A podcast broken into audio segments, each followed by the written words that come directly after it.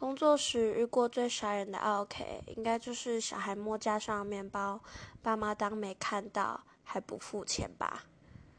因为我是做面包店的，有时候都会有小孩去摸架上的面包。当我们把那个摸过面包给爸妈的时候，要算钱的时候，他们竟然跟我说：“那这个不用算钱吧？是小孩摸的，不是我们本来就要买的。”我们只好偷偷给他个白眼。然后不帮他算钱，我觉得这样不太好。而且小孩应该本来就是爸妈应该要管好的，而不是让他乱乱摸面包还不付钱。我觉得这真的很 OK。